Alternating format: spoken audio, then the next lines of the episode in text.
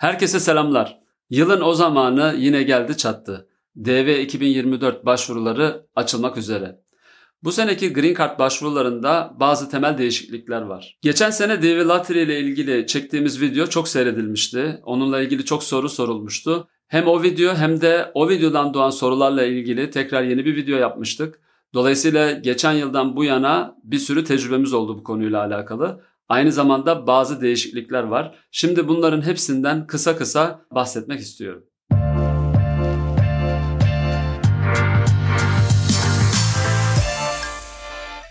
Bu videoda amacım DV 2024 çekilişi için nelere dikkat edilmesi gerektiğini anlatmak, neler yapılmalı, neler yapılmamalı bunlardan kısaca bahsetmek. Şimdi önemli konulara kısaca değinelim. En önemli konu bu başvurunun sadece belli tarih aralığında yapılabilmesi.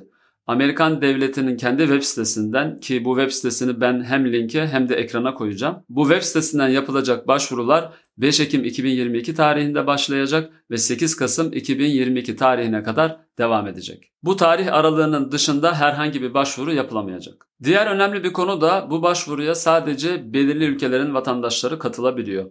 Adı üzerinde Diversity Lottery olduğu için Amerika'daki insan çeşitliliğini, ulus çeşitliliğini arttırmaya yönelik bir Green Card başvurusu olduğu için Amerika'da çok temsil edilen ülkelerin vatandaşları bu çekilişe katılamıyorlar. Türkiye bu çekilişe katılabilecek olan ülkelerden bir tanesi. Başvuru için herhangi bir ücret gerekmiyor. Devletin imkan sağladığı bu başvuru tamamen ücretsiz. Bazı takipçilerimizden duyuyoruz bizden belli bir bedel istendi veya bir web sitesine gittik buradan bir başvuru yaptık bir bedel ödedik doğru mu yaptık diye. Bu muhtemelen bir danışmanlık şirketi olabilir yahut da sizi aldatmaya yönelik bir hareket olabilir. Buna dikkat etmeniz gerekiyor. Bu başvuru yapmak için herhangi bir danışmanlık ücreti ödemenize gerek yok. Devletin web sitesinden ücretsiz bir şekilde yapabilirsiniz. Geçen yıldan bu yana yapılan en büyük değişikliklerden bir tanesi pasaport zorunluluğunun kalkmış olması. Geçtiğimiz yıl bu başvuruyu yapabilmek için kişinin geçerli bir pasaportu olması gerekiyordu. Bu sene ise bu pasaport şartı ortadan kalktı. Başvuru yapan kişi veyahut da başvuruya dahil ettiği aile üyelerinin herhangi birisinin geçerli bir pasaportu olması gerekmiyor. Eğer DV Lottery çekilişinden çıkarsanız, DV Lottery'yi kazanırsanız o zaman mutlaka pasaportunuzun olması gerekecek ama o zaman pasaportu çıkarttırmak için yeterli vaktiniz olacak. Dolayısıyla DV Lottery başvurusu yapmadan önce pasaport çıkarttırmanıza gerek yok. DV Lottery başvurusu yapacak kişiler için gerekli koşullar ise değişmedi. Bilindiği gibi asıl koşul lise mezunu olmak, liseyi normal okumak veya dışarıdan bitirmek fark etmiyor. Lise mezunu olmayanlar için ise belli bir işte son 5 sene içinde 2 yıl iş tecrübesi kazanmış olma şartı var. Çok karıştırılan bir konu lise mezuniyeti olan kişilerin tecrübeyle ilgili soru sormaları. Aslında minimum lise mezuniyetiniz varsa yani lise veya üstü okullardan mezunsanız tecrübe şartı sizin için geçerli değil. Tecrübe şartı sadece lise mezunu olmayan daha alt bir eğitim seviyesine sahip olan kişiler için geçerli. Mesela ilkokul mezunuysa o zaman tecrübeye bakılacak. Ortaokul mezunuysa tecrübeye bakılacak. Lise terkse tecrübeye bakılacak. Ama lise mezuniyetiniz varsa tecrübe şartı gerekmiyor. Peki bu tecrübe şartı nedir? Ondan biraz bahsedelim. Çalışma Bakanlığı'nın bir web sitesi var. ONET Online diye. Onun linkini hem notlara koyacağım hem de ekrana yazacağım. Bu web sitesine gidip kendi iş alanınız, kendi mesleğinizle alakalı bir arama yaptığınızda mesleğinize en yakın çıkan kod neyse, devletin belirlemiş olduğu kod neyse ona tıklıyorsunuz. Orada tabii bu web sitesi bu arada İngilizce. Bunu yapabilmek için İngilizce bilmeniz lazım. O web sitesinde gidip sizin mesleğinizin SVP, SVP dediğimiz Samsung One Paris koduna bakıyorsunuz. Eğer bu kod 7 veya 8 ise o zaman Green Card başvurusu yapabilirsiniz. Eğer bu kod 7'nin altında bir rakamsa o zaman yapamıyorsunuz. Bu SVP kodları bazen 5 ile 6 arasında, 6 ile 7 arasında gibi rakamlardan oluşuyor. Çok sorulan sorulardan bir tanesi 6 ile 7 arasındaysa ne yapacağım? O zaman bu başvuruyu yapamayacak durumdasınız. En azından 7 ile başlaması gerekiyor. 8'e çıkabilir. 7 veya 8 olduğu sürece başvuru yapabilirsiniz. SVP kodunda 7'nin altında bir rakam görüyorsanız bu başvuruyu yapmamalısınız. Kişilerin Green Card başvurusu yaparken lise mezunu veya tecrübe şartını yerine getirmiş olmasının şu önemi var. Eğer bu başvuruyu kazandığınızda bu kartı alamayacaksanız aslında bu başvuruyu yapmasanız daha iyi olur. Çünkü başka insanların hakkına girmiş olabilirsiniz. O yüzden başvuruya hakkı olmayanların başvuruyu yapmaması gerekir. Divilatire başvurusu yapabilmek için gereken şartların başvuru yapıldığı gün itibariyle taşınıyor olması gerekiyor. Mesela lise diplomanızın elinizde olması lazım. Lise mezunu değilseniz de tecrübe şartını Divilatire başvurusunu yapmadan önce kazanmış olmanız gerekiyor. Divilatire başvurularında aile üyelerinden her biri şartları taşıması durumunda kendisi için Green Card başvurusu yapabilir. Mesela evli bir çift düşünelim. Çiftlerden her birisi kendisi için başvuru yaparken eşini de başvurunun içine dahil edebilir. Lottery başvurusu yapan kişi birden fazla başvuru yapmamalı. Birden fazla yapılan başvurular diskalifiye sebebi. Çok sorulan sorulardan bir tanesi iki veya daha fazla ülke vatandaşlığı olan kişiler birden fazla başvuru yapıp yapamayacaklarını soruyorlar kendi vatandaşlıkları üzerinden. Cevap hayır.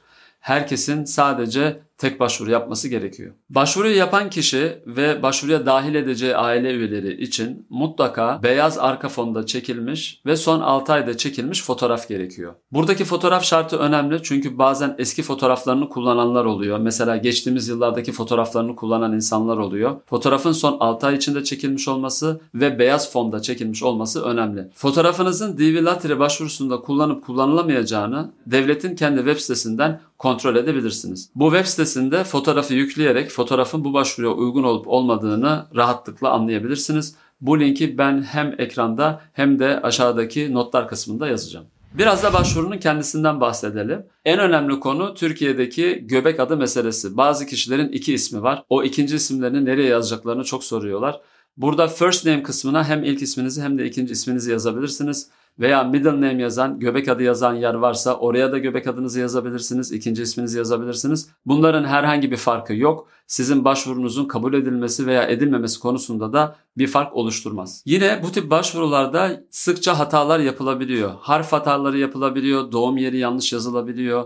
Doğum tarihiyle ilgili bazen hatalar olabiliyor. Genel itibariyle sonuca etki etmeyecek olan hataların yani küçük hataların herhangi bir sorun teşkil etmeyeceğini rahatlıkla söyleyebiliriz. Mesela harfte yapılan bir eksiklik veyahut da doğum yerinizin ilçe değil de il olarak yazılmış olması, adreste yapılan bir hata bunlar sorun teşkil edecek hatalar değil. Yine Türkçe karakter meselesi çok soruluyor. Türkçe karakterle mi yazacağız, İngilizce karakterle mi yazacağız? İnanın bunların hiçbir önemi yok.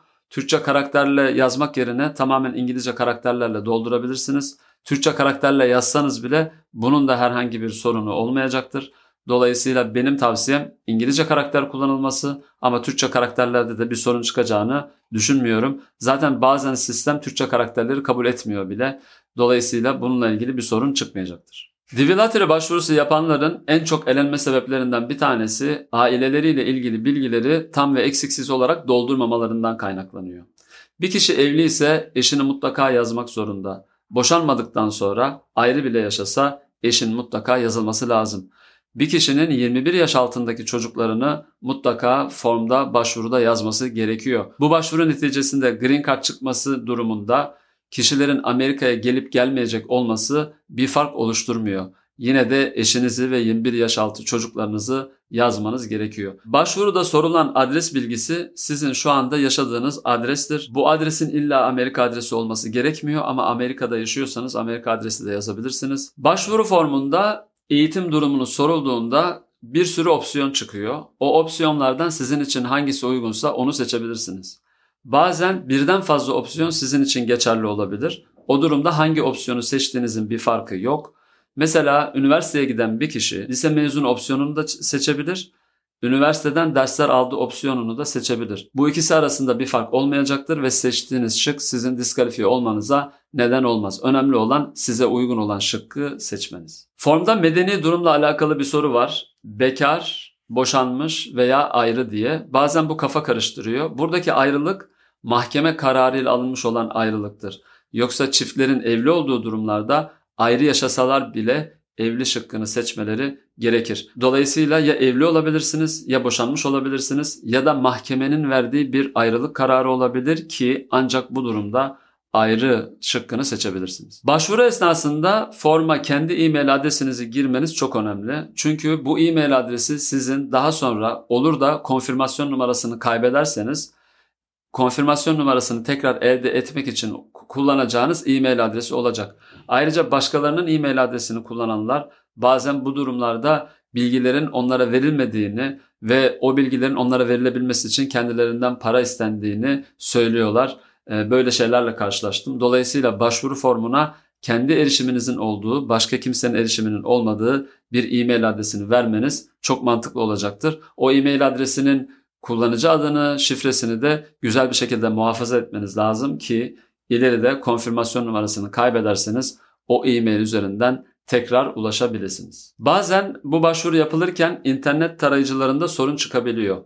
Mesela Chrome kullanırken bir e, sorun yaşayabilirsiniz. Safari kullanırken bir sorun yaşayabilirsiniz. Firefox kullanırken bir sorun yaşayabilirsiniz. Olur da formlarda ilerleme konusunda bir sorun yaşarsanız o zaman bunun belki de internet tarayıcısından kaynaklandığı düşünülebilir. Bu durumlarda o internet tarayıcısını kapatıp başka bir internet tarayıcısı açarak oradan başvuruyu tamamlamanız tavsiye edilir. Başvuruyu bitirdiğinizde başvuru formunu kaydedip bunun üzerinden geçme şansınız yok. Dolayısıyla girdiğiniz bilgilerin doğru girilip girilmediğini anlayabilmek için mutlaka formu birkaç kez kontrol etmeniz önemli. Bunu formu doldurduğunuz sayfada yapabileceğiniz gibi formun ekran görüntülerini alarak, çıktısını alarak eğer kendinizi daha rahat hissediyorsanız çıktısını alarak da yapabilirsiniz. Bu benim çok uyguladığım bir metottur. Bazen bilgisayarda, internette göremediğiniz hataları çıktı aldığınızda kendi önünüzde kağıtta görebilirsiniz. Değişik bir bakış açısı. Elinizde bir kağıt oluyor ona bakıyorsunuz.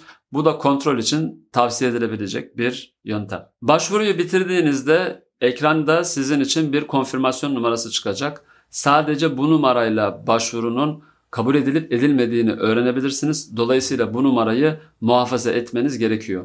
Olur da konfirmasyon numarasını kaybederseniz o zaman yine devletin web sitesine gidip bu başvuruyu doldururken verdiğiniz e-mail adresini girerek konfirmasyon numarasını tekrar elde edebilirsiniz. Başvuru yaptıysanız artık rahat bir nefes alabilirsiniz. Mayıs ayına kadar bu başvuruyla ilgili herhangi bir haber çıkmayacak.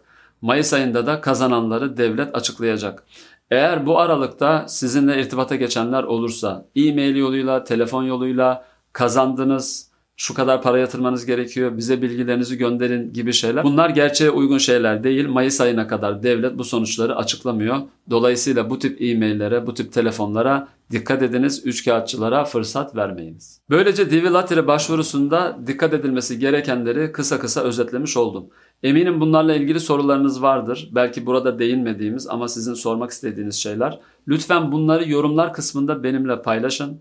Bu sorulardan derlediğim yeni bir video yapmayı düşünüyorum. Onu da başvuru tarihleri kapanmadan yayına verip böylece o sorularınıza da cevap verebilmeyi istiyorum. Dolayısıyla lütfen sorunuz varsa yorumlar kısmında benimle paylaşın. Bol şanslar dilerim. Görüşmek üzere, iyi günler.